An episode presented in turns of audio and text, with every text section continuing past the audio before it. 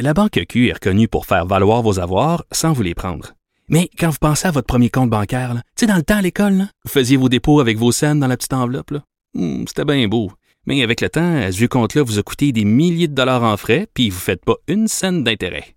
Avec la Banque Q, vous obtenez des intérêts élevés et aucun frais sur vos services bancaires courants. Autrement dit, ça fait pas mal plus de scènes dans votre enveloppe, ça. Banque Q, faites valoir vos avoirs. Visitez banqueq.ca pour en savoir plus. De 13 à 15. Les effrontés. Parlons maintenant d'un métier euh, fascinant. Quelque chose euh, qu'on a tous rêvé de faire quand on avait 5-6 ans. Et lui, il a décidé de le faire pour vrai, le métier d'aventurier. Euh, je vais tout de suite rejoindre Frédéric Dion, qui veut devenir le premier homme à atteindre le centre de tous les continents. Bonjour Frédéric Dion. Bonjour.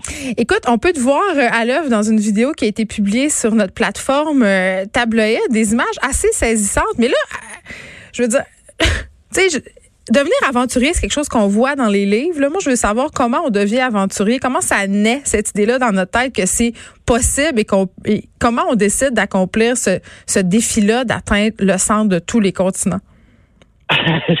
Ben, D'abord, je, je dois vous faire une confidence. Le, le- le métier d'aventurier, c'est c'est pas un métier, c'est pas payant. Ce qui, paie- ce qui me permet d'en gagner ma vie, c'est les conférences que Ok. je tire de mes aventures. Ben, quand même. Donc, euh, donc, les, les aventures, c'est le contenu, puis les conférences, ben, c'est ce qui me permet de gagner ma vie.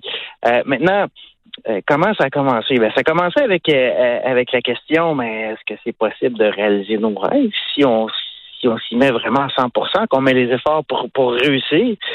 Euh, puis, puis ben, pour moi, la réponse a été oui. J'ai fait une première grande aventure avec des images extraordinaires. J'ai été chanceux. Euh, D'une certaine façon, euh, j'ai ramené des images à un moment donné. Il y a un louveteau qui m'a pris pour son père. Bon, tout- toutes sortes de, de situations qui ont fait que j'ai pu en donner des conférences. Puis ben, à partir de là, pour moi, le, le plaisir de préparer une aventure, euh, de la vivre, euh, c'était exceptionnel. Puis le plaisir de la partager, ben c'était quelque chose que j'aimais encore plus faire. Donc, euh, ben, de là, c'est devenu comme impossible pour moi de, de faire euh, marche arrière.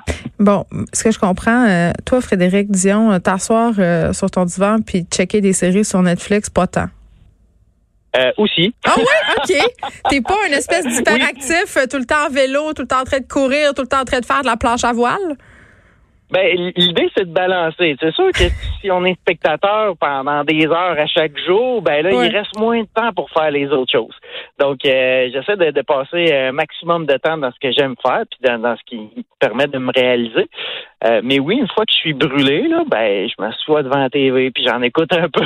Ah, mais attends, là, hier, on voulait te parler puis tu pouvais pas parce que t'étais parti faire de l'escalade. Comme... Euh, ouais, OK. ouais. Là, euh, tu veux atteindre le centre de tous les continents par un moyen, par un sport euh, différent, dans le fond. Et là, si je comprends bien, tu as déjà fait deux continents. Raconte-nous un peu ton, ton parcours passé.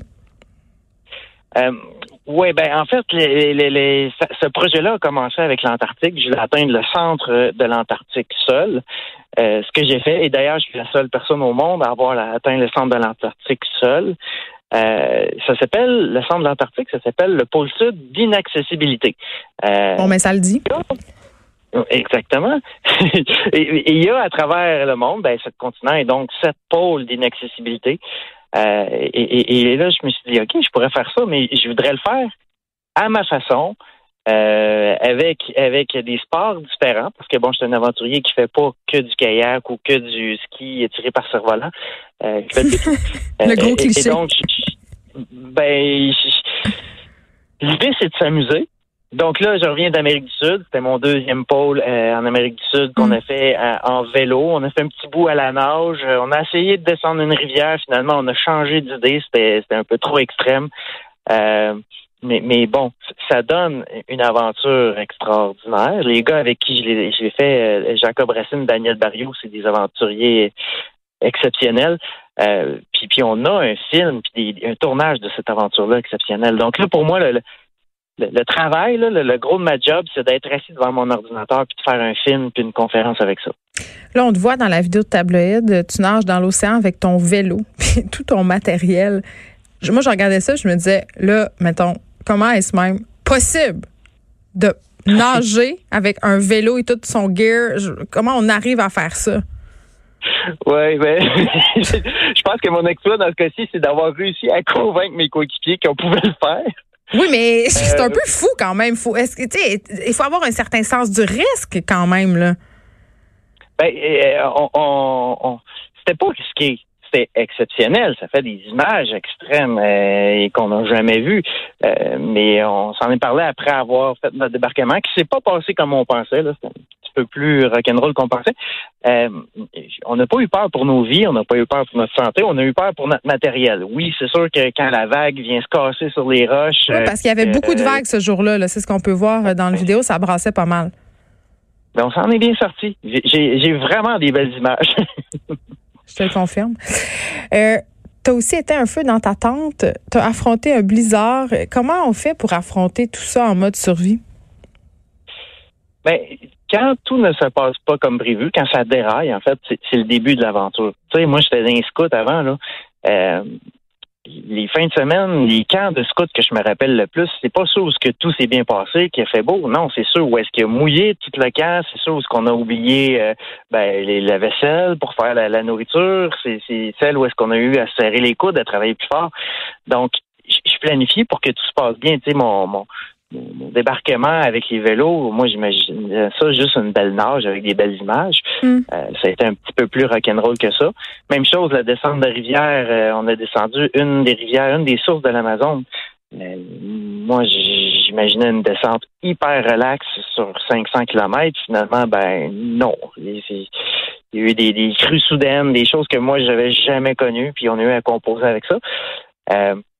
mais bon, euh, sortir des sentiers battus, euh, vivre son rêve, le planifier, euh, puis, le vivre avec des personnes exceptionnelles, ben, tout, tout ça fait que, au final, c'est le fun.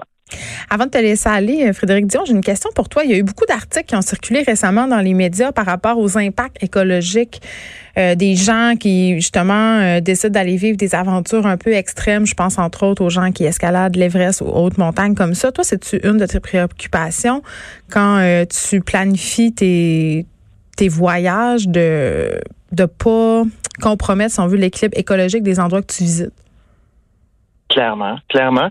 Euh, ben, c'est difficile, non? Euh, tous les jours, j'ai arrêté d'utiliser euh, les, verres jetables, les bouteilles de plastique, les sacs de plastique. Je conduis une hybride depuis huit ans. Mm. Je paye mes crédits carbone pour mes expéditions.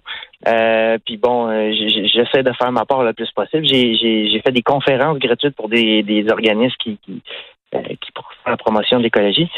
Euh, mais ça, c'est tous et chacun. Il hein. faut, qu'on fasse chacun notre effort. Frédéric Dion, merci. Aventurier, on peut voir euh, le vidéo où on nous présente euh, brièvement cette aventure d'atteindre tous les continents avec un sport différent sur le site web de tablette, tablette.co. Merci beaucoup de nous avoir parlé. Ça fait plaisir. Bonne aventure. merci. On est en